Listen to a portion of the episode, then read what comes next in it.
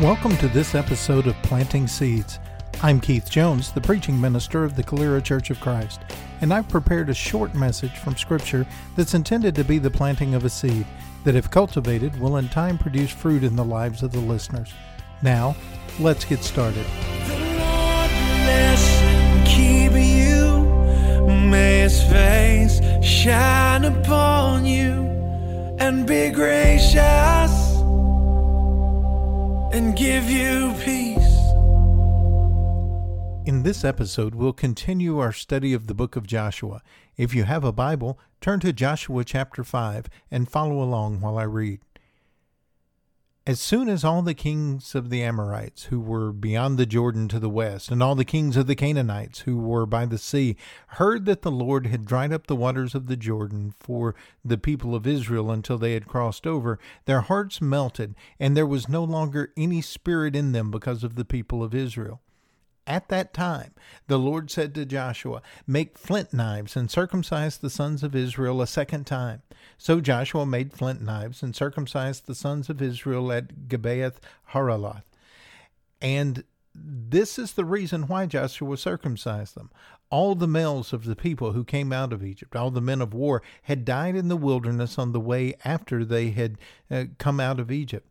Though all the people who came out had been circumcised, yet all the people who were born on the way in the wilderness after they had come out of Egypt had not been circumcised. For the people of Israel walked forty years in the wilderness until all the nation, the men of war who came out of Egypt, perished, because they did not obey the voice of the Lord. The Lord swore to them that he would not let them see the land that the Lord had sworn to their fathers to give us, a land flowing with milk and honey. So it was their children, whom he raised up in their place, that Joshua circumcised. For they were uncircumcised because they had not been circumcised on the way. When the circumcising of the whole nation was finished, they remained in their places in the camp until they were healed. And the Lord said to Joshua, Today I have rolled away the reproach of Egypt from you. And so the name of this place is called Gilgal to this day. While the people of Israel were encamped at Gilgal, they kept the Passover on the fourteenth day of the month in the evening on the plains of Jericho.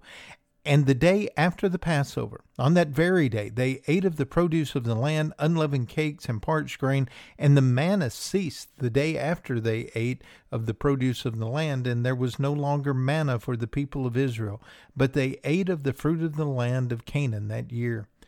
When Joshua was by Jericho, he lifted up his eyes and looked, and behold, a man was standing before him with his drawn sword in his hand. And Joshua went to him and said, Are you for us or for our adversaries? And he said, No, but I am the commander of the army of the Lord.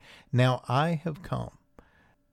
And Joshua fell on his face to the earth and worshipped him and said to him, What does my Lord say to his servant?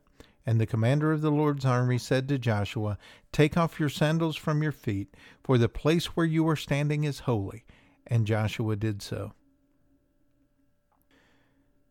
In this chapter, we see a good bit going on, and I think uh, what we see most notably here is that consecration is going to need to precede their conquest. Uh, Israel is on their way to Jericho to fight a battle that they've already been told they're going to win, but God wants to consecrate them first. Consecration is uh, uh, maybe a fancy word for some that, that just means to uh, be set apart for a special purpose. So if I have a set of fine china in my house that I only use when company comes over, that's been set aside for a special purpose. And God says that his people must be consecrated set apart for him for his purposes. And this had to happen before they could experience conquest. After the report from the spies and, the crossing over of the Jordan, uh, the people are probably chomping at the bit, ready to go and, and fight this battle. Remember, the, the spies had told them how easy it was going to be. They just watched the Jordan River stop its flow. They knew God was with them and they had to be ready to fight this battle. I'm sure they were very excited. And so, what does God do? In typical God fashion, God totally disables his army. He has them take flint knives and circumcise themselves, all of the fighting men. And we understand uh, some things uh, about circumcision, but we may not understand how painful it is for grown men to experience this. If you look back at Genesis chapter 34, there's a very graphic story there where uh, Jacob's daughter Dinah has been uh, uh, dishonored, uh, raped by uh, a man named Shechem. And Simeon and Levi are so upset that they want to get revenge. But when Shechem comes to them and asks to be able to marry Dinah, uh, they tell them, We'll let it happen if you circumcise all the men of your town. Now, they had no plans on letting Dinah marry Shechem, but they did have a plan to destroy the men of the town. And so they had all the men get circumcised. They agreed to it. And three days later, scripture tells us while they were still sore, uh, the, Levi and Simeon go in by themselves and destroy a whole town full of warriors. That is the kind of pain that God inflicted on his army. Days later, they still would not be in any condition to fight. God sets this army apart, but he also completely disables it. And God is letting them know that He is wanting to lead a, an obedient and consecrated army. But we need to understand this isn't a waste of time. This wasn't just uh, some exercise they had to go through to see if they would do it. it. It's actually a training camp. And see, before we go into battle, we need to go through a training camp. If you've been listening to the podcast, you know uh, a few episodes ago, we talked about how any conquest is going to come with a battle. Any claiming of our inheritance is going to come with battle. And, and scripture is full of, of allusions to uh, spiritual warfare and things that go on within us and, and the external pressures that are on us to not be obedient to God. And so before we go into these battles, we have to prepare ourselves and train for them. And so, as this chapter unfolds, I, th- I, think we see some things that are important for us to understand. Before we go to Jericho, before we go to fight those battles that God has promised victory in, we need to do a couple of things just like Israel does. And the first is before we go to Jericho, we have to go public with our identification with God. Circumcision for Israel was an outward display of allegiance. It was a sign of their covenant with God. And for Hebrews, this circumcision was a going public, and it was a constant reminder. Eh, there was very little that Hebrew men could do in their lives without being reminded they had been circumcised, set apart for God's purposes. When Paul in the New Testament is talking about Christians, he also mentions the circumcision that Christians go through. He says in Colossians chapter 2, starting in verse 11, in him also you were circumcised with the circumcision made without hands, by putting off the body of flesh, by the circumcision of Christ, having been buried with him in baptism, in which you were also raised with him through faith in the powerful working of God who raised him from the dead. Paul says baptism for Christians works very much like circumcision did for Israel. It is this public declaration of a connection that we've made with God. In another place, Paul says it's putting to death the old person that we were and burying them, having a funeral service for them, and, and letting God raise up something brand new for his purposes. Here in this passage, he says that we're raised with him through faith in the powerful working of God who raised him from the dead. God is at work in this, these moments of commitment to form us and shape us into the people He wants us to be. See, this going public is necessary. People need to know where we stand. I think that we think when we're in enemy territory that it's often better to be a secret agent. But we need to proudly and boldly wear the uniform of a Christian. And we need to put on the, those clothes that God says makes us brand new. And he describes things like love and mercy and, and, and all of the things that make us or, or give us the character of God. Baptism is our public declaration that those are the clothes that we'll wear. Also, before we go to Jericho, like Israel, we need to go celebrate God's faithful provision. Going into a military conflict, the first question would be Do we have enough resources? God tells them, Forget about that for a minute. Go celebrate the Passover. Don't count what you have on hand now. Take inventory of all God has done for you in the past. And that should give you confidence to know that you're going to be fine as long as you're with God.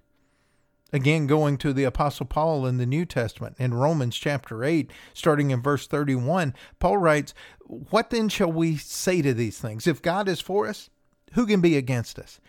He who did not spare his own son, but gave him up for us all, how will he not also with him graciously give us all things?